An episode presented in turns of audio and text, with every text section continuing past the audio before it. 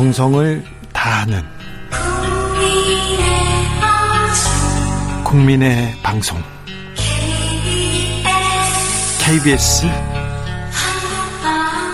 주진우 라이브. 그냥 그렇다고요.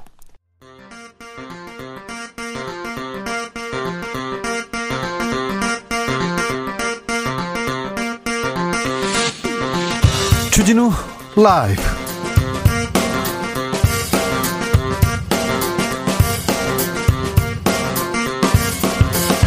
2020년 9월 18일 금요일입니다. 안녕하십니까? 주진우입니다.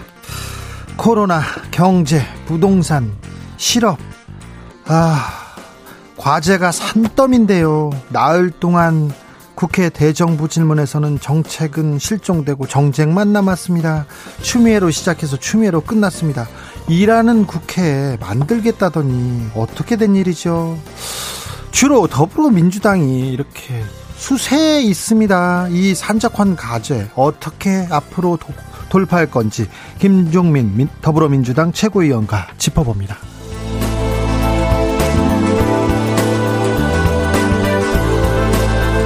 추미애 리스크가 더불어민주당 지지율에 큰 영향을 미치진 않고 있습니다. 그 이유는 무엇일까요?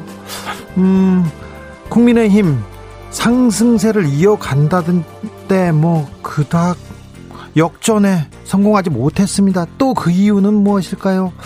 음, 2만 원 통신비 지원이냐, 독감 백신이냐, 논란이 끊이지 않습니다. 여야가 어떻게 하면 절충점 찾을 수 있을지 정치연구소 영앤영에서 논해봅니다.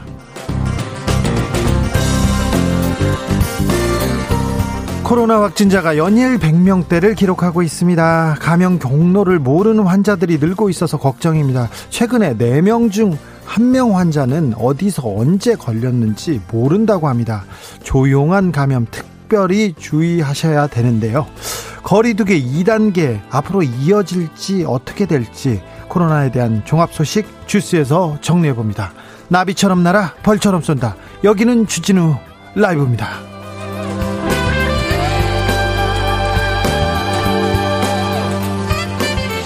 오늘도 자중자애 겸손하고 진정성 있게 여러분과 함께 하겠습니다. 금성무님이 오늘 같은 신선한 가을 공기를 명동 거리에서 마스크 없이 숨 쉴 수 없다는 현실이 안타깝네요. 이런 의견 주셨습니다. 그렇습니다. 오늘 햇볕은 쨍하고 하늘은 푸르고 바람은 불고 눈부신 가을날이었습니다. 아, 너무 좋았어요. 너무 좋아요. 주진우 라이브가 이렇게 좋은 날 방송 100회를 맞았습니다. 5월 4일 첫 방송 했는데 20제 20 번째 주를 맞았고요. 여러분과 100번째 만남을 가졌습니다. 네, 감사하게 생각합니다. 여러분한테 좀 더 잘하고 싶은데 내일은 좀 더 나아져야겠는데 이런 생각하는데 그렇습니다. 제가 드릴 다 드리고 싶은데 드릴 게 없어가지고 작은 선물 준비했습니다. 주진우 라이브가 새겨진 수건 이렇게 신청하시는 분들한테 골고루 나눠 드릴 거니까요. 문자 보낼 때 뒤에다가 수건 내놔봐 이렇게 보내시면 이행시 보내셔도 좋고요. 그러면은 아, 드리겠습니다. 음.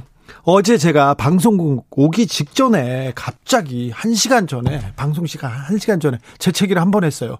그러자마자 콧물이 나는 거예요.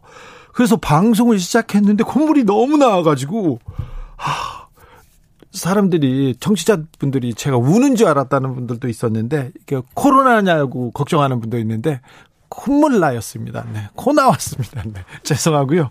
어, 오늘 괜찮았어요. 그 알러지였던 것 같습니다. 그 방송 끝나고 바로 괜찮았으니까 너무 걱정하지 마십시오. 여러분도 건강 챙기란 그런 신호 아닌가 이런 생각을 해보게 됐습니다. 저도 더 조심하겠습니다. 자, 아무튼 오늘 수건 드릴 테니까 문자 많이 보내주세요. 샵 9730 짧은 문자 50원 긴 문자는 100원입니다. 콩으로 보내시면 무료입니다. 그럼 주진우 라이브 시작하겠습니다.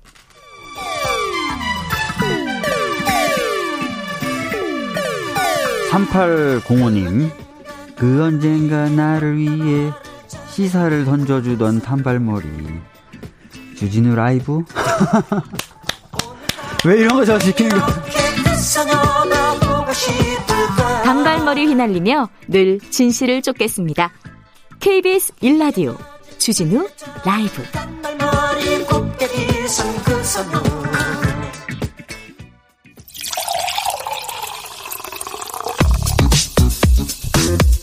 진짜 중요한 뉴스만 쭉 뽑아냈습니다. 주 라이브가 뽑은 오늘의 뉴스 주스 정상근 기자 어서 오세요. 네 안녕하십니까. 음, 코로나 확진자 살펴볼까요? 네, 오늘 영시 기준 신규 확진자 126명입니다. 어제보다 조금 줄었습니다. 예, 국내 발생 신규 확진자 109명이었고요. 서울이 네. 46명, 경기도 32명, 인천이 4명이었습니다. 100명대에서 떨어지지 않습니다. 그러니까 우리가 계속 계속해서 어, 주의하고 주의하고 세심하게 살펴야 됩니다. 네, 누적 확진자는 22,783명, 그리고 어제 하루 5명이 사망을 해서 사망자가 1,177명이 됐습니다. 예. 어, 그리고 어제 전해진 코로나19 관련 소식 중에 이 광주광역시에서 한 유흥업소 집단 감염이 있는 그 거기에 역학조사 결과가 나왔습니다. 네. 아, 이 집단 감염으로 23명이 감염됐고 3차 유행을 촉발시킬 정도로 파장이 컸는데 이 코로나 이렇게 난리통인데도 룸사롱 단란주점 이런 데 가야 된다는 분들이 있습니다. 조금 아, 자중해 주십시오. 네. 뭐 보도에 의하면 몇백만 명이라고 하던데요. 네. 어, 어쨌든 이 역학조사 결과 이 사랑제일교회와 관련이 있었던 것으로 드러났습니다. 아이고, 네. 어, 조국 전 장관의 동생 동생이 징역 1년을 선고받았어요. 어떤 혐의죠? 네, 이 학교법인 웅동 학원의 채용 비리와 이 허위 소송, 배임 등의 혐의로 재판에 넘겨졌던 이 조국 전 법무부 장관의 동생 조모 씨가 1심에서 아, 징역 1년, 추징금 1억 4,700만 원을 선고받았습니다. 예. 아, 보석 중이었는데요. 다시 재수감이 됐습니다. 아, 재판부는 이 조 씨의 혐의 중에 웅동학원 교사 채용 비리 관련 업무방해 혐의만, 혐의만 유죄로 인정을 했습니다. 아, 뭐 배임 수재, 뭐 웅동학원 허위 소송 관련 뭐 특정 경제 범죄 가중 처벌법상 배임 등등 엄청 여러 혐의가 많았었죠. 네, 혐의가 있었고 또 언론 보도도 쏟아졌었는데 네. 어, 어쨌든 이 교사 채용 비리 관련된 부분만 유죄를 받았습니다. 어, 재판부는 웅동학원 사무국장 지위로 교원 채용에 관한 업무를 방해했고 채용을 희망하는 측으로부터 다에게 금품을 수수해서 죄책이 가볍지 않지만 이 업무 방해 혐의를 대부분 시인하고 또 깊이 뉘우치고 있고 어, 함께 기소된 다른 혐의는 대다수 무죄가 된 점을 고려했다라고 설명을 했습니다. 음, 국민의힘 내부에서 추미애 장관 아들 얘기 이제 그만하자 이런 목소리가 나오고 있네요. 네, 조성은 전 미래통합당 중앙선거대책위원회 부위원장인데요. 아, 자신의 페이스북에 이 추미애 장관 아들 문제가 솔직히 이 난리를 피울 일인가라고 말을 했습니다. 네. 이 조성은 전 부위원장은 아들이 군대 가기 전부터 한쪽 무릎을 수술하고 이 군대 들어가서 나머지 무릎을 수술한다고 하는 상태에서 이 그 정도면 일반 부모도 부득이한 사유로 휴가를 연장했을 것이다. 라면서 아, 이런 부분까지 조롱하고 비아냥대 면서 어, 저주하듯이 정치판에 말을 옮기는 것은 지양해야 할 일이다라고 말을 했습니다. 예.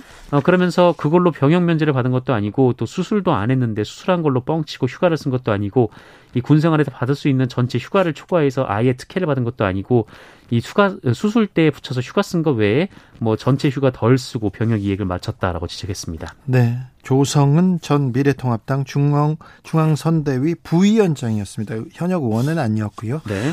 이낙연 그 대표도 어, 추미애 장관 의혹과 관련해서 좀 자제를 요청했어요 여당한테. 네, 이 추미애 장관의 아들 의혹과 관련해서 옹호 발언을 했던 일부 의원들을 향해서 자제하는 게 옳다라고 말했습니다. 안중근 의사 얘기 때문에 그런가 보죠? 네, 뭐 일부 언론에서 이 안중근 의사를 추미애 장관 아들과 비교했다라고 예. 얘기를 하고 있는데 이 안중근 선생의 격언을 인용을 해서 이 추미애 장관 아들이 아픈 중에도 군대를 갔다라고 한 대변인 논평이었습니다. 예. 아, 이런 것이 논란이 되는 상황에서 어, 이낙연, 대, 어, 이낙연 대표가 자제하는 게 옳다라는 입장을 밝혔습니다. 예. 아, 다만 이 나흘 동안 대정부 질문이 끝났는데 뭐 야당의 근거 없는 의혹 제기나 공세는 어, 더 이상 국민 동의를 어렵다는 점이 점이 분명해졌다라면서 야당도 자제해 주길 당부한다라고 말했습니다.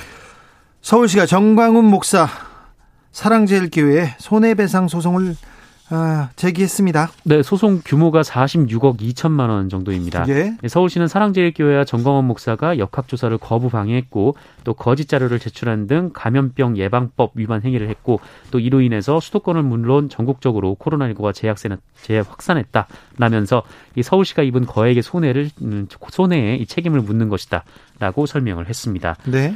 어, 서울시는 이 사랑제일교회발 코로나19로 인해서 뭐 서울시뿐만 아니라 뭐 서울교통공사, 뭐 각 자치구, 뭐 정부 등등에 발생한 피해액이 어, 서울시 확진자 기준으로 131억 원에 달한다라고 봤는데 어, 이 중에 확진자 치료비 중 서울시의 부담액 그리고 자가격리자 생활지원비, 생활치료센터 운영비, 이 시내버스 및 마을버스 이용량 감소에 따른 손실, 전수조사 행정 비용 등을 포함해서 46억 원의 돈이 나왔습니다. 일단 46억 원인데 다른 소송도 있기 때문에 소송은 이어질 것 같습니다. 소송 가액도 아, 높아질 것 같습니다. 네. 이런 와중에 정광훈 목사 보석 신청했어요. 또 네, 이 보석 조건을 어겼다는 이유로 재수감됐던 정광훈 사랑제일교회 목사가 재차 보석을 신청을 했는데 법원이 기각을 했습니다. 지난번에 건강을 이유로 보석해달라고 했거든요. 네. 그런데 막 돌아다니셨잖아요. 네, 그리고 그렇습니다. 순교하시겠 순교하시겠다고 그렇게 목소리를 높이던 분인데 큰 소리 뻥뻥 치더니 병원 가야 된다고 계속 얘기하세요. 아, 네, 그렇습니다. 뭐 그 그것도 이제 다시 이제 구치소로 간 지 3일 만에 다시 보석 신청을 했었는데 이제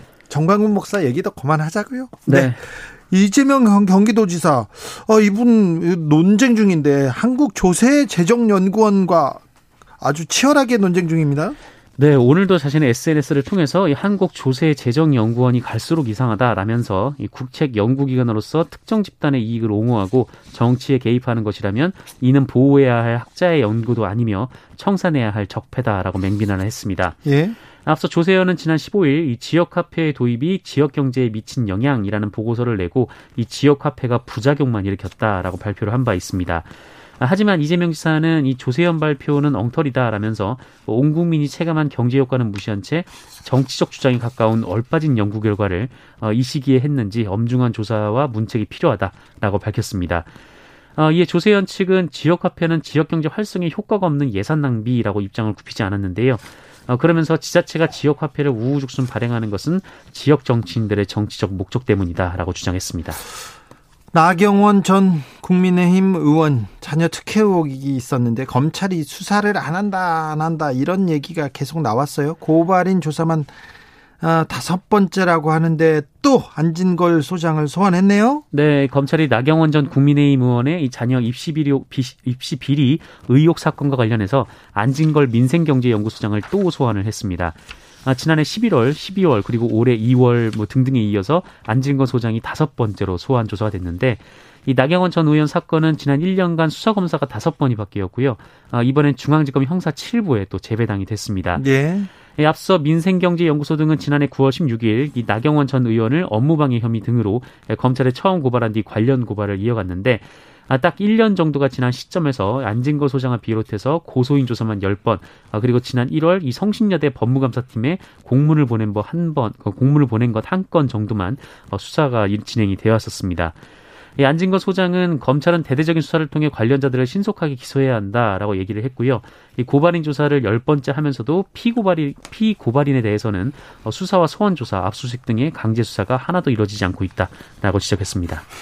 어, 사람들은 그 국민들은요 서울중앙지검에서 조국 전 장관 수사를 그렇게 열심히 했는데 왜 나경원 전 의원의 입시 비록은 비리 의혹은 왜 이렇게 수사를 안 하느냐 이렇게 지금 목소리를 높이는 것 같습니다. 그 부분에 대해서 법이라는 게 좀 형평성이 있어야 된다 이 얘기를 지적하는 것 같고요. 네. 어, 국민의힘 박덕흠 의원이 있습니다. 어, 회사가 있어요. 일가에서 운영하는 회사. 그런데 오, 피감 기관으로부터 1천억대 공사를 수주했다고요. 네. 이게 전형적인 이해 충돌이라는 그런 대목인데요. 네, 오늘 아침 한겨레 보도에 의하면 그렇습니다. 국민의힘 박덕흠 의원이 국회 국토교통위원으로 한 있었던 5년 동안 이 박덕흠 의원과 가족들이 대주주로 있는 건설사들이 이 국토교통부 그리고 이 산하기관들로부터 공사 수주 그리고 신기술 사용료 명목으로 1천여억 원을 지급받았다라고 보도했습니다. 천억이요? 피감기관으로부터? 네. 네. 어딘가요? 음, 네, 그 국토부 그리고 뭐 피감 어, 피감 기관 등인데 이 박덕흠 의원의 회사는 이 해영건설 파워개발 원화종합건설 등입니다. 예. 어 그리고 이 중에 박덕흠 의원의 장남이나 친형이 대표로 있는 곳이 있고요. 이 박덕흠 의원도 해영건설의 지분 51% 그리고 원화종합건설의 주식 11만 8천 주를 보유하고 있어서 이해충돌 논란에 휩싸이기도 했습니다. 예. 어, 하지만 박덕흠 의원실 관계자는 당선된 이후 가족회사 경영에 일절 관여한 바가 없기 때문에 이해 충돌이라는 지적에 동의할 수 없다라면서 갖고 있던 주식도 모두 백지 신탁을 했지만 비상장 주식이라 팔리지 않은 것이다라고 밝혔습니다. 가족회사를 하고 어, 국토교통위원회에 있고 그 산하기관 산하기관의 일을 가족회사에서 했다는 거죠. 아, 이게 이해충돌이고 국회의원의 직, 직분을 이거 생각하면 이런 부 저기 상임위원회 가면 안 되고요. 네. 이런 일이 있으면 안 되는데 여기까지 왔네요. 이 문제는 좀 검찰이 수사로 명확하게 좀 밝혀야 되는 부분인 것 같습니다. 이건 밝혀야 되는 것 같습니다. 이거는 그냥 말로 논쟁할 거리도 거리가 아닌 것 같고요. 네, 진성준 더불어민주당 의원은 공직자 윤리법 그리고 부패 방지법 위반 의혹이 짙다라고 말을 했습니다. 네, 지켜보죠. 택배 노동자들이 어, 너무 과중한 업무, 택배 분류 업무가 너무 일이 많아서 이 부분에 대해서는 좀 어, 어떻게 좀 방법을 내달라. 파업에 갈 수밖에 없다고 얘기했습니다. 그런데 정부가 나섰고요. 업계가 나서서 머리를 맞댔습니다. 그래서 해결책이 나왔네요. 네, 해결이 됐습니다. 이 택배 노동자 과로사 대책위원회가 다음 주 월요일부터 이 택배 분류를 전면 중지하겠다 이렇게 선언을 했는데 예? 어, 정부와 업계가 대책을 내놓자 이 기존의 방침을 철회하고 정부가 발표한 대책을 수용하기로 했습니다. 정부가 대책을 내놓, 내놓자 택배 노동자들이 바로 수용하고 따르겠다고요? 네, 그렇습니다. 우선 이 내용이 뭐냐면 이 성수기인 다음 달 16일까지 이 예. 주요 택배 회사 터미널 등의 분류 인력 그리고 차사, 차량 배송 지원 인력을 추가 투입하기로 했습니다. 예. 아, 하루 평균 만여 명 정도가 이 추석 연휴 기간 동안 현장에 더 배치가 될 것으로 보이고요. 예. 어, 그리고 택배 노동자의 건강 보호를 위해서 밤늦게까지 배송이 이루어지지 않도록 노력을 하고 어, 그리고 노동자가 원할 경우 물량이나 배송 구역도 조정할 방침입니다. 네. 어, 이에 택배 노조는 이 조업원들에게 다음 주인 23일부터 평소보다 2시간 늦은 9시에 출근하라라는 지침을 보냈습니다. 네. 어, 김태환 비대위 공동대표는 정부가 인력 투입 계획을 발표한 만큼 이 긍정적으로 판단을 수용하겠다라면서 이 차후 현장에서 잘 이뤄지는지 확인할 것이다라고 밝혔습니다. 23일부터 평소보다 2시간 늦게 출근할 수 있다고 합니다. 아, 택배 노동자들도 그렇고 업계도 그렇고요. 이렇게 현명하게 어, 지혜를 낸 게 굉장히 좀 반갑네요. 네. 정부도 잘했습니다. 네. 네. 추석 앞두고 택배 대란 나는 거 아닌가 걱정하던 분들 많은데요. 아, 뭐 현명한 판단. 아, 이렇게 상식적으로 판단하고 협의하니까 이런 뉴스가 나오니까 반가워요. 네, 그렇죠. 싸우고 합의 네, 도출하지 네. 못하다가 네. 잘했습니다. 네, 다행입니다. 라임 사태로 기소된 청와대 전 행정관 징역 4년 선고받았어요. 징역 4년? 네, 무려 1조 6천억 원 규모의 펀드 환매 중단 사태를 초래했던 그 라임 자산운용 실질적 전주로 김봉현 전 스타 모빌리티 회장이 거론되는데요. 김봉현 전 회장에게 금융감독원 내부 정보를 빼주고 돈을 받은 혐의로 재판에 넘겨진 이 전 청와대 행정관이 법원에서 징역 4년을 선고받았습니다. 예, 어떤 혐의죠? 네, 이 삼, 어, 일단 특정 범죄 가중처벌 등에 관한 법률 위반, 그러니까 뇌물이고요. 예? 제3자 뇌물수수, 그리고 금융위원회 설치 등에 관한 법률 위반 혐의입니다. 예? 어, 징역형과 함께 벌금 5천만 원, 그리고 3,667만 원의 추징 명령이 내려졌습니다. 네. 어, 김모 행정관은 지난해 2월부터 올해 2월까지 청와대 재직할 당시 김봉현 전 회장으로부터 3,700여만 원을 받고 이 동생을 스타모빌리티 사외이사로 올렸습니다. 아, 그리고 동생에게 1,900만 원의 이득을 챙기게 했고요. 아, 그리고 그 대가로 이 금감원의 라인 관련 검사 정보를 빼준 혐의가 있습니다. 예. 아, 재판부는 판결문에서 이 피고인의 행위로 성실하게 근무하는 금감원 직원 어, 그리고 공정 업무 처리에 대한 국민 신뢰가 훼손됐다라면서 청와대 행정관으로 파견돼 있어서 금감원으로부터 쉽게 서류를 입수했을 것으로 보이는 만큼 죄질이 매우 무겁다라고 판단, 판결을 했습니다. 청와대에서 이런 자료를 가지고 기업인한테 그것도 수사를 받는 기업인한테 빼줬으니 죄질이 매우 무겁죠. 그렇죠. 아, 네. 그리고 하나만 더 간단하게 소식을 전하면요. 그 라면을 끓여 먹다가 화재가 난 네. 네 마음을 마, 많이 아프게 했던 그 아이들 있지 않습니까? 정신을 잃었는데 네, 두 아이 모두 의식을 찾았습니다. 아, 네. 다행입니다. 아유.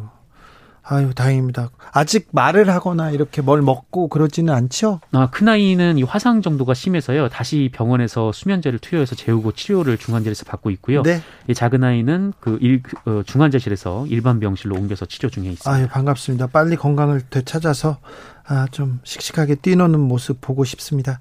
주스 정상근 기자 함께 했습니다. 감사합니다. 네, 고맙습니다. 아, 유튜브로 수건 달라고 하시는 분들 너무 많습니다. 유튜브에서 수건 주세요. 그러면 겠다 이렇게 던질 수가 없지 않습니까? 죄송한데 여기 문자나 콩으로 보내주셔야 됩니다. 샵 9730 짧은 문자 50원 듭니다. 긴 문자는 100원이라는 거 아시고요. 콩으로 콩으로 마구 보내십시오. 이런 수건 드리겠습니다. 이렇게 생겼습니다. 예쁘죠? 이렇게 생겼습니다. 네. 좋습니다. 촉감도 좋고요. 3030님, 국회는 다른 거 말고 전 국민 혈압약이나 무료로 처방해 주세요. 정말 요즘 혈압 오릅니다. 그러게요. 국회 열렸다 하면 일은 안 하고 싸움만 하고 있으니. 4491님, 엄마랑 형아랑 매일 들어요. 다음 주는 학교 두 번 가요. 주진우 아저씨 덕분에 세상 어떻게 돌아가는지 알아요. 항상 건강하세요. 어우, 건강하십시오. 감사합니다. 4153님, 제주에서 102번 버스 운행하는 기사예요. 배고파서 회차지에서 컵라면 먹고 있네요. 코로나19 때문에 버스 이용하는 손님도 없어요. 아이고, 주 기자님 수건 주세요. 라면 먹으면서 땀 닦게요. 어이구, 여기 보내드려야겠는데. 4492님, 주진우 라이브 동물의 왕국 내용이 제일 유익하네요. 사무실 직원들 모두 애청자입니다. 사무실에 수건 주세요. 했습니다. 수건으로 이행시, 어, 주진우 라이브 애청자들은 이렇게 문학소녀, 문학소년입니다. 애청자들의 지금 이행시 도착하고 있습니다. 0019님, 수, 수건을, 건, 건네주시오. 7604님, 수, 수고하세요. 건, 건강하세요. 이정호님, 노인 주간 보호시설에서 근무하고 싶습니다. 있습니다. 아, 어르신들 집에다가 모셔다 드릴 때 항상 어르신들과 주진우 라이브 듣습니다. 우리 어르신들 매우 재미있어 합니다. 수건 주세요. 얘기했습니다. 아유, 감사합니다. 아, 보내드리겠습니다. 교통정보센터 다녀올까요? 김한나 씨. 주진우 라이브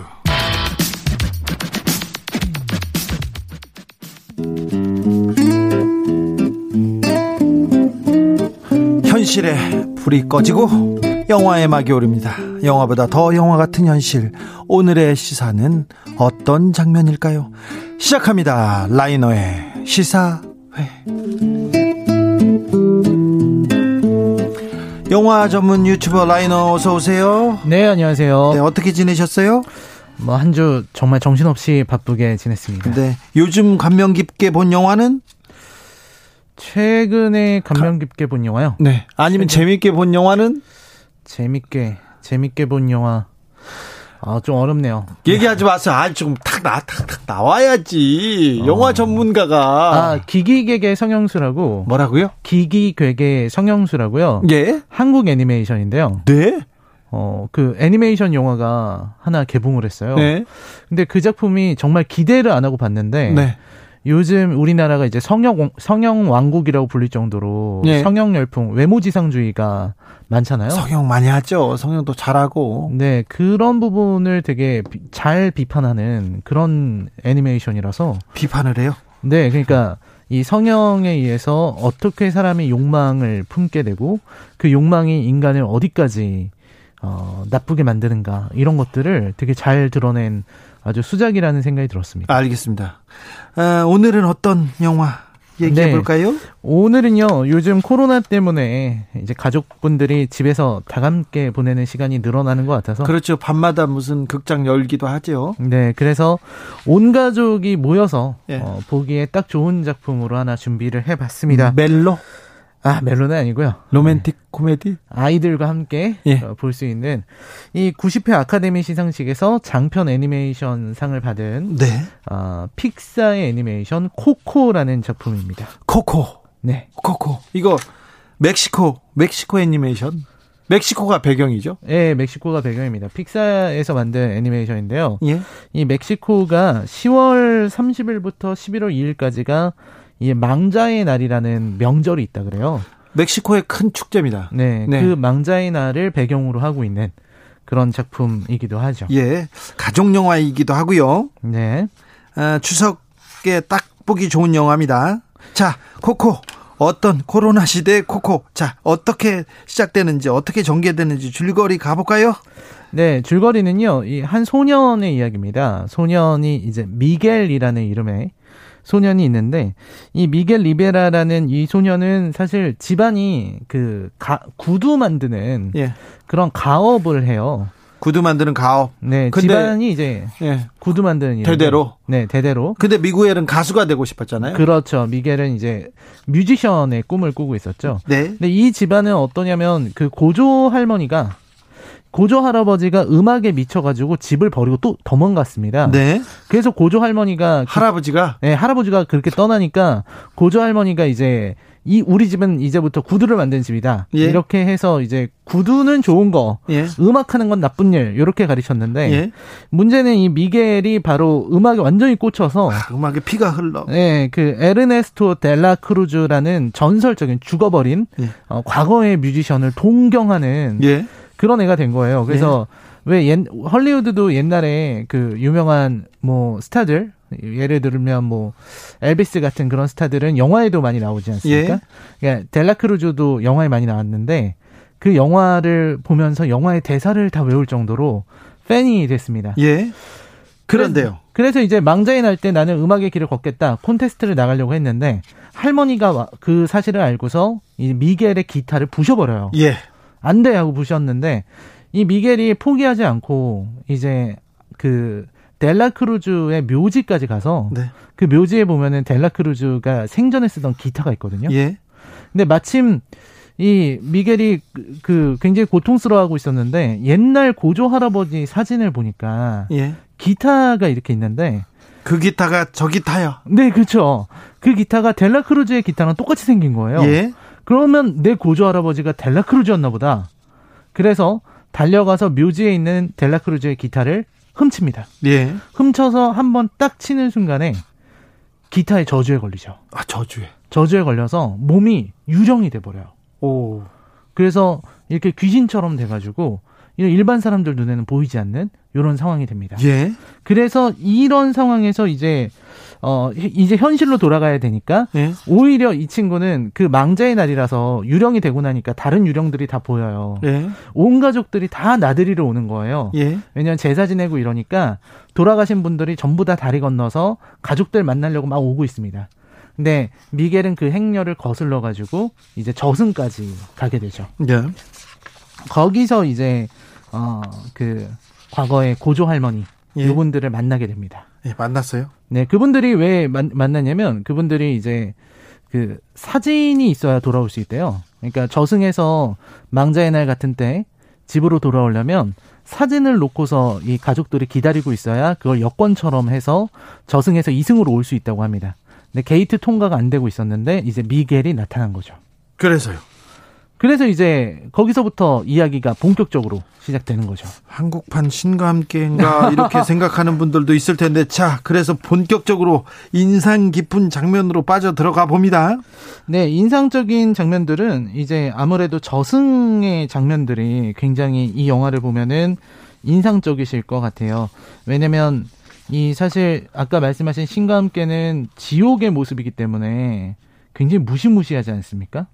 근데 멕시코의 저승은 굉장히 아름답고 굉장히 낭만적인 아카데미에서 상을 탈 정도였고 이렇게 봐도 굉장히 꼼꼼하게 되게 아름답게 그려놨어요. 예, 너무 너무 아름답고요. 그리고 그 보면은 이제 꽃으로 된 멕시코의 메리골드라는 국화 그 꽃 꽃잎으로 이렇게 막 치장된 다리를 건너갑니다. 네. 이 사후 세계에서 이렇게 다리 금전화로 된 다리 건너는 거는 서양에서도 이 다리 건넌다 이게 그 그죠 그, 그, 그, 비슷한 것 같아요. 뭐 동양이나. 스틱스 강을 건넌다 뭐 예. 이런 얘기도 있고 우리나라도 이제 뭐 황천 간다 뭐 요단강 건넌다 예. 이런 얘기가 있는 것처럼 다리를 건너가면은 네. 죽는 거죠. 요단강 예. 네 저승으로 가는 그런 길입니다. 그래서 이 사후 세계 이런 게 굉장히 인상적이고요. 예. 그리고 또 이 델라크루즈를 만나요 미겔이. 예. 실제로 자기 할아버지라고 할아버지가 생각... 맞아요? 델라크루즈 그 이제 그게 이 영화의 반전이죠. 예. 사실 할아버지인 줄 알고 갔었는데 델라크루즈는 진짜 할아버지가 아니었습니다. 아 그래요? 자기 진짜 할아버지는 따로 있었어요. 예. 근데 나중에 알고 보면은 델라크루즈가 사실은 사기꾼이었다는 걸 알게 되죠. 그래요? 그러니까 델라크루즈가 만들었다고 알려져 있는 그 위대한 곡들이 사실은 미겔의 고조 할아버지가 천재적으로 만든 곡들인데 예. 이 델라크루즈가 미겔의 고조 할아버지를 독살하고 그 곡을 다 뺏은 거예요. 그래서 어떻게 했어요? 자기 이름으로 내걸어서 네. 완전 스타가, 스타가 된, 된, 거죠. 된 거죠. 자, 그러면 어떻게 해요? 좀 응징하나요? 네, 응징합니다. 왜냐면 델라크루즈는 저승에서도 스타였거든요. 예. 저승에서도 막 콘서트 하면은 유령들이 막 모여가지고 막 유령들 모아서 콘서트에 네 아, 그럼요 사후 세계에서도 사후 세계에서도 스타입니다 네. 어, 대단한 스타인데 근데 거기서 이제 진실을 어, 파헤치는 거죠. 진실을 파헤쳐서 네. 결국 델라크루스의 진실 이 사람이 사기꾼이다 이걸 알려 알립니까? 예, 그래서 무대가 다 무너지고 델라크루즈 동상이 무너지고 예. 사실은 고조 할아버지의 곡이었다는 게 이제 만천하에 알려지는 그런 아주 시원한 전개로 나아가기도 합니다. 오 그런데 네. 그런데 우리 라이너가 이 영화를 가족 영화로 강력하게 음. 추석을 앞두고 추천한 이유가 또 있을 거예요. 네, 일단은 이게 전통을 다루고 있다는 거. 그러니까 이 영화를 이 애니메이션을 보시면 사실 우리나라의 추석이랑 되게 비슷해요. 그러니까 우리도 이렇게 제사상 차려놓고 이제 조상들 오신다고 이렇게 제사 지내잖아요. 네. 근데 여기서 그런 부분들 어떤 전통이라든지 가족의 사랑 이런 게 잘 드러나 있고 또 아까 말씀드렸던 델라크루즈와 대항할 때 이제 고조 할머니, 고조 할아버지 온 가족들이 다 힘을 모아가지고 적에게 맞서거든요. 예. 이런 가족의 사랑이 드러난다는 점이 너무 좋고, 네. 그 다음에 제일 중요한 부분은 역시 어떤 죽음과 기억에 대해서 굉장히 아름다운 관점을 보여주고 있다는 겁니다. 그러니까 여기에서 주인 이 이름이 코코잖아요. 예. 애니메이션 제목이 코코인데 여기서 코코는 미겔의 고조 할머니, 아 증조 할머니거든요. 아 이름이에요? 예. 증조 할머니 이름이 코코예요. 예. 근데 너무 늙어서 이제 잘 듣지도 못하고 반응도 없고 그냥 가만히 앉아 있는 그런 할머니입니다. 그랬는 그런데 이제 그런 할머니가 나오면 보통의 다른 작품에서는 뭔가 지혜로운 얘기를 해주거나 혹은 뭐 이런 거지만 코코는 아무것도 안 하고 가만히 있어요. 아 할머니가 네 사후 세계에서도 늙어가지고 가만히 계세요? 아니, 그러니까 사후 세계는 아직 가기 전인데 네. 그냥 앉아 계신데 근데 재밌는 건 이 작품이 되게 아름답다고 느껴지는 거는 온 가족이 코코를 되게 사랑합니다. 아 네. 그러니까 미겔도 가서 할머니한테 가서 뽀뽀해주고 막 이렇게 서로 끌어안고 이런 장면들이 되게 많이 나와요. 네. 그리고 이제 사실 고조 할아버지가 원래 그런 대단한 가수라는 걸 몰랐기 때문에 이승에 있는 사람들이 죽은 사람을 다 잊어버리면 저승에서도 그 존재가 사라진답니다. 아 그래요? 그래서 마지막에 어 고조 할아버지가 와서 코코에게 그 이제 다 죽을 나이가 된 코코에게 어렸을 적에 코코가 좋아했던 노래를 불러줘요. 예. 그때 정말 그 늙은 코코가 마치 소녀 시절로 어린 아이 시절로 돌아간 것처럼 자기 아버지를 반가워하면서 노래를 떠듬떠듬 부릅니다. 그 장면이 굉장히 아름답죠. 아. 기억함으로써 영원히 존재할 수 있다라는 걸 보여주고 있는 그런 영화이기도 하죠. 압도적인 아름다운 애니메이션인데요. 압도적으로 아름다운 음악들이 나옵니다. 그렇죠? 네, 음악도 너무 훌륭해서 여기서 나오는 Remember Me라는 곡은 네. 굉장한 명곡으로 알려져 있습니다. 오, 코코 님이 문자 보냈어요. 라이너 참 따뜻한 사람이구나. 코코님이 우리 애청자예요. 아. 아, 자, 라이너가 골라온 온 가족이 모여서 보기 딱 좋은 애니메이션 코코였습니다. 오늘도 감사했습니다. 네, 고맙습니다. 어, 관객들의 눈물을 쏙 빼놓은 코코 OST 중에 Remember Me 잠시 듣고 오겠습니다. Remember me Though I have to say goodbye Remember me Don't let it make you cry For even if I'm far away I hold you in my heart I sing a secret song to you each night we are apart.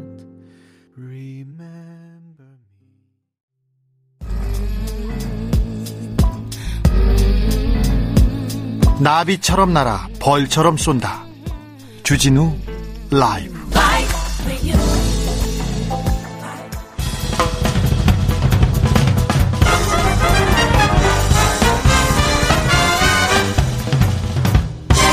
훅 인터뷰 모두를 위한 모두를 향한 모두의 궁금증 훅 인터뷰 21대 국회 첫 정기 국회 대정문 대정부 질문이 마무리됐습니다. 기승전 추미애 추미애로 시작해서 추미애로 끝났습니다. 국민의힘은 연일 의혹을 제기했고 여야의 정쟁에 가려서 정책은 보이지 않았습니다.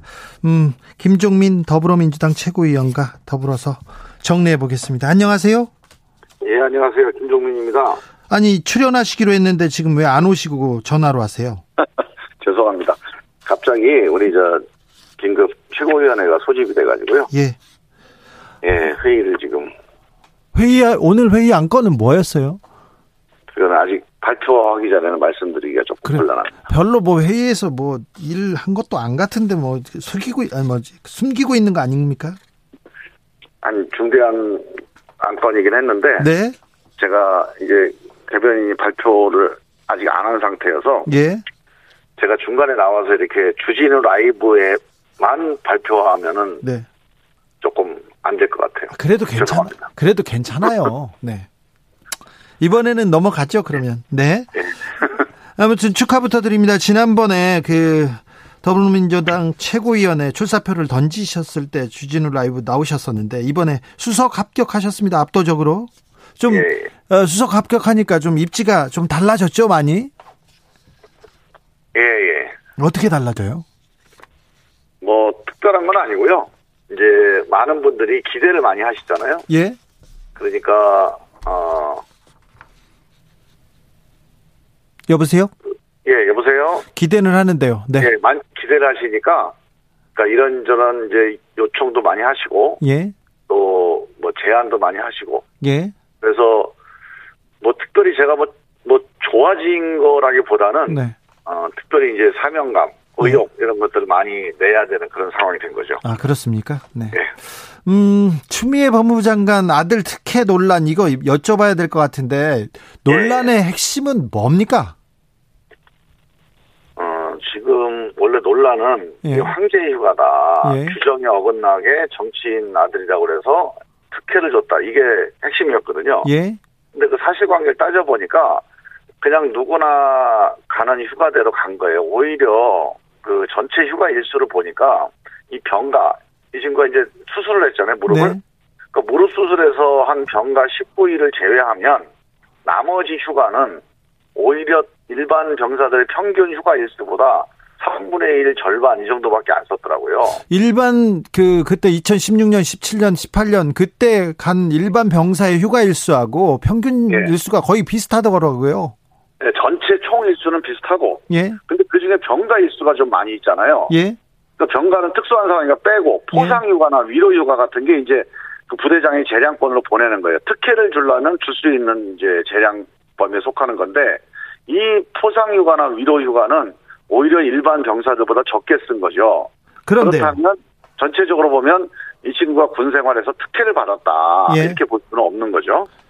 그런 게 하나가 있고 또 하나는 이제 이번 그 병가와 관련돼 있는 규정이 예. 위반됐느냐, 혹은 절차가 뭐 문제가 됐느냐 하는 거였는데 그런데요. 뭐 기록 보면은 다 규정대로 된 거고 또 담당자도 자기가 규정에 따라서 결정한 거다 이렇게 진술을 하고 있어요. 단지 예. 한 가지 문제가 되는 게 당시에 당직 사병이 예. 자기가 보기엔 특혜 같다 이러고 이제 뭐 내부 고발 비슷하게 얘기를 시작한 거거든요. 이게 예, 사실 예. 반환이었습니다. 예. 이게 출발이었는데 그것도 앞뒤를 따져보니까 이그 당직 사병의 오해를 많이 한 내용들이 많아요. 네. 그래서 그 오해에서 비롯돼서 그 오해가 정치권에 들어오니까 예. 이게 정치적으로 증폭되고 과장되고 하면서 이게 이제 이렇게 큰 논란을 만들어낸 거다. 이렇게 판단이 됩니다. 김종민 최고위원 얘기를 들어보면 그 특혜도 없었고 네. 오해였다. 감이 안 네. 된다. 이런 내용인데 이런 그렇죠. 예. 특혜도 없었고 오해였는데 이 감이 안 되는 내용이 대정부 질문을 장악했습니다. 왜 감이 안 되는 감이 안 되는 건에 대해서 이렇게 끌려다닙니까? 그게 이제 저는 우리가 정치와 언론의 문제가 저는 분명히 있다고 봅니다. 예. 우리 정치가 사실은 처음에는 문제 제기를 할 수가 있습니다. 누군가 폭로를 했고 예. 증언을 했기 때문에 그 의혹이 되잖아요. 의혹이 있잖아요. 그럼 이 의혹이 있는 거에 대해서 문제 제기는 좀 할 수 있다고 봐요. 예. 그런데 그 이후에 여기에 대해서 이제 사실관계를 들고 이제 해명을 하든지 반박을 할 거 아니겠습니까? 예. 그럼 이런 것들을 좀 열어놓고 받아들이면 이 문제는 사실은 그 이후의 절차에 따라서 검찰이 하던 국방부가 하던 사실관계 확인 작업을 하면 이렇게 대정부 질문에서 정치적인 논쟁을 할 사안은 아니거든요. 그렇죠. 토론할 사안이 아니야. 이건 사실 확인을 할 사안이지. 네. 무슨 뭐 정치적인 노선이라든가 뭐 정책 방향에 대한 논쟁을 해야 될 게 아니잖아요. 예.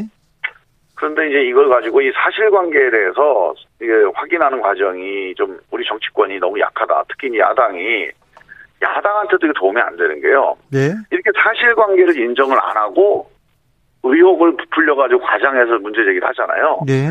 그러면 나중에 국민들한테 이 야당의 신뢰를 못 받습니다. 네. 그래서 저는 야당도 이번에 좀 많이 한번 좀 생각을 해보고 돌아봐야 된다.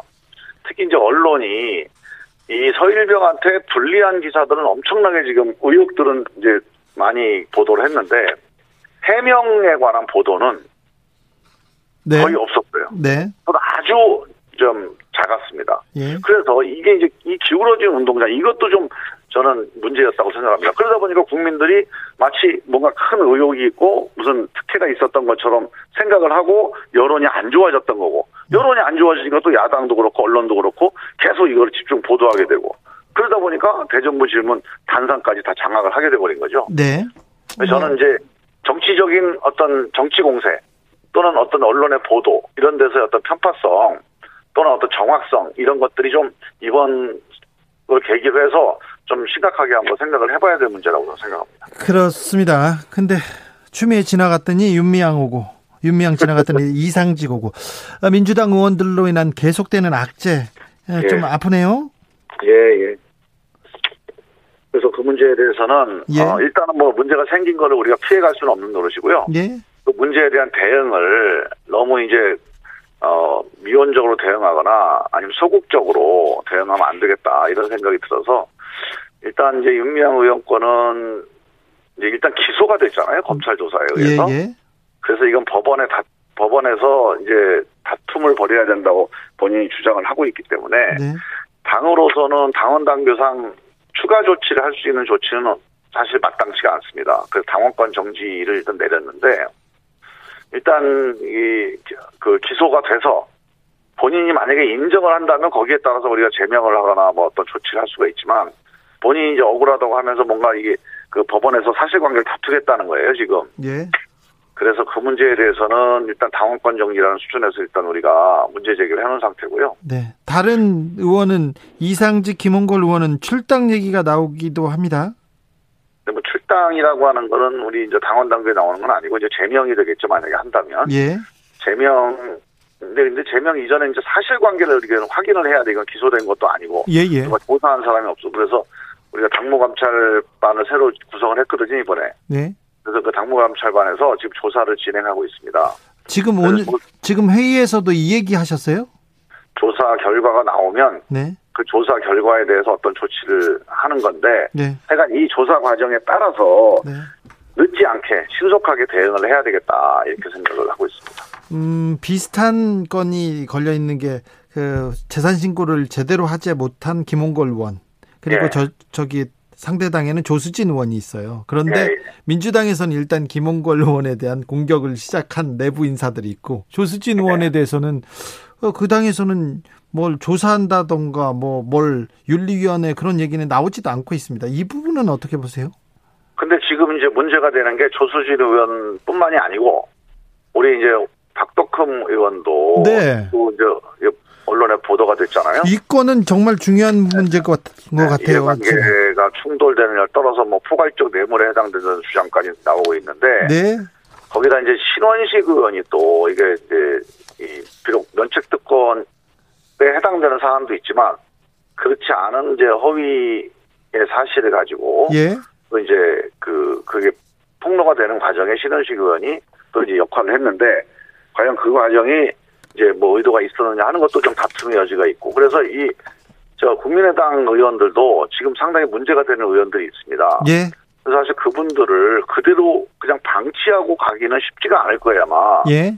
국민의당이 그거는 뭐 당을 위해서 어떻게 판단하느냐 하는 거는 그 당 지도부의 몫인데 그냥 넘어가서 잠잠해질 거다 이렇게 생각하면 큰 오산이다. 여기까지만 제가 말씀을 드립니다. 네, 음, 추가 경, 경정 예산 처리 시급한데요. 예. 어, 2만 원 통신비 이거는 어떻게 합니까? 어떻게 해야 됩니까? 어떻게 결론을 내리, 내리실 거예요? 일단은 이게 이제 어, 정부에서 당정 협의를 통해서 확정이 됐잖아요. 예. 그런데 이제 우리가 여론조사도 해보면 뭐 반대하시는 분도 있고 찬성하시는 분도 있고 그래요. 예. 그리고 이제 이 취지를 또 듣고 보면 또 찬성이 또 높아지긴 합니다. 예. 그래서 일단 국회로 넘어와 있는 거예요. 이, 추경 예산이라는 게. 예. 일단 정부안을 수정하는 거는 그거는 의미가 없습니다. 네. 일단 정부안은 확정이 된 거고요. 예. 정부안은 통신비 지급하는 거를 방침으로 확정을 해서 국회에 넘겨놓은 거고 예. 이제 국회에서 논의 과정에서 어떻게 할지를 결정을 해야 됩니다. 네. 개혁 과제들도 산적해 있는데요. 음, 무당거미님이란 우리 청취자분께서 민주당 검찰개혁 의지가 없는 것 같아요. 이렇게 물어봅니다. 그건 아니고요. 네. 검찰개혁 의지는 분명히 있고 예. 우리 민주당이 어떻게 총선을 치렀는지 다 아시지 않습니까? 예. 그 총선을 치르는 과정에서 그 우리 유권자들의 가장 큰 요구 중에 하나가 네. 검찰개혁, 언론개혁이 권력, 뭐 국회까지 포함되지만 네. 이 권력이 좀 개혁돼야 된다. 예. 그 요구를 우리가 외면하고 이 180석을 유지할 수는 없는 거죠. 예. 외면할 수 없는 숙제고 예. 문제는 지금 이 과정에서 이제 공수처 문제는 지금 아시다시피 이 야당의 비협조를 이렇게 계속 이제 교착에 빠져 있잖아요. 예. 더 이상 우리가 이제 기다리면서 이 문제를 풀 수는 없는 단계에 왔다고 보고요. 예. 일단 뭐 법 개정을 포함해서 일단 그 공수처 출범에 필요한 아, 직접적인 절차를 수행을 해야 될 시기가 왔다고 판단이 들고 그다음에 이제 중요한 게 검찰 개혁에서는 수사권 조정 문제거든요. 예. 근데 근본적으로는 수사 기소의 분리가 근본적인 우리 과제입니다. 예. 그래서 이번 법안에는 그 포함이 안 돼 있는데 적어도 어느 때 우리 수사 기소가 분리가 돼서 검찰은 수사하는 조직이 아니라 어, 수사를 사법적으로 통제하고 기소를 통제해서 이 기소를 책임져서 기본권을 보호하는 조직이다. 이런 네. 명예를 회복할 거냐. 예. 이 시점에 대한 합의가 좀 필요합니다. 네. 그렇게 된다면 많은 분들이 걱정하시는 검찰 개혁의 일정, 어떤 속도에 대해서 좀 괜찮을 것 같아요. 좀 음. 대화가 될 것 같아요. 어, 주진우 라이브 진행자인 저도 질문 하나 하겠습니다. 제 질문입니다. 예. 어, 권력이 검찰도, 뭐 청와대도, 정치도, 뭐 많은 권력이 있는데 권력이 재벌이나 돈 으로 넘어가 있는 것 같은데 민주당에서 네. 재벌 개혁의 목소리 전혀 나오지 않습니다. 삼성 네. 개혁에 대한 목소리 전혀 얘기하지 않습니다. 이 부분은 어떻게 생각하세요? 그 문제 핵심은 이제 그 공정 상법 이번에 이제 어, 정규국회 때 올라가 있는 그 상법이라든가 공정거래법 관련된 공정 3법이 거기에 해당되는 거거든요. 예. 그래서 그 문제는 이번에 정기국회 때 여야 간에 이번에는 좀 정리하고 가자 이런 의견들이 있습니다. 지난 국회까지만 해도 재벌 개혁 얘기가 많이 나왔는데 왜 이렇게 사라졌을까요? 지금 이제 검찰 개혁이나 언론 개혁에 대한 요구가 많다 보니까 네. 그게 약간은 이제 그 논의의 그 쟁점에서 조금 밀린 것 같긴 한데요. 네. 이번에 정기국회에 입법 과제로서는 상당히 중요한 입법 과제로 다뤄지고 있기 때문에 예. 이게 뭐 논의에서 사라진 건 전혀 아닙니다. 네. 노무현 대통령께서 모든 권력이 지금 어, 재계로 넘어갔다고 얘기하셨던데 그때 대변인이셔 대변인 대변인이셨잖아요. 예, 예. 그때도 말씀 많이 하셨는데 그죠? 예. 그렇죠, 자, 예. 민주당에서 중점적으로 추진할 입법 과제들. 자, 이번에는 달라진다. 이런 거 있으면 예. 얘기해 주십시오. 지금 일단은 제일 중요한 게 그 공정 3법 네. 관련해서 이제 공정한 시장을 만들어야 된다. 예. 이게 제일 중요한 거고 거기에는 이제 기술 중소기업의 기술 탈취에 대한 방지도 포함이 됩니다. 예. 근데 사실은 이 대기업 중소기업 관계 핵심이 중소기업이 기술 혁신을 하면 이거 대기업이 뺏어가는 거. 네. 이 관행과 이 문화를 없애야 되거든요. 예. 그래서 이제 그런 부분들을 포함한 이 공정 3법을 이번에 꼭 통과를 시키겠다는 말씀을 드리고 예. 지금 우리가 추진해왔던 검찰 개혁과 언론 개혁의 그 과제들 중에서 이번에 법으로 입법 뭐 기다리고 있는 네. 이런 문제들을 이번에 꼭 대응을 좀 해나가야겠다 네. 그렇게 생각하고 있습니다. 어, 여당이니까 더 책임감 있게 더 열심히 해주시고요. 김종민이 네. 최고위원이 됐으니까 더 잘하겠죠? 예, 열심히 해서 네. 보답하겠습니다. 네, 지금까지 김종민 더불어민주당 최고위원이었습니다. 감사합니다. 네. 예, 감사합니다. 아, 수건 달라는 분들 많으신데요. 네. 문자 보내주세요. 저는 잠시 후에 6시에 다시 돌아오겠습니다.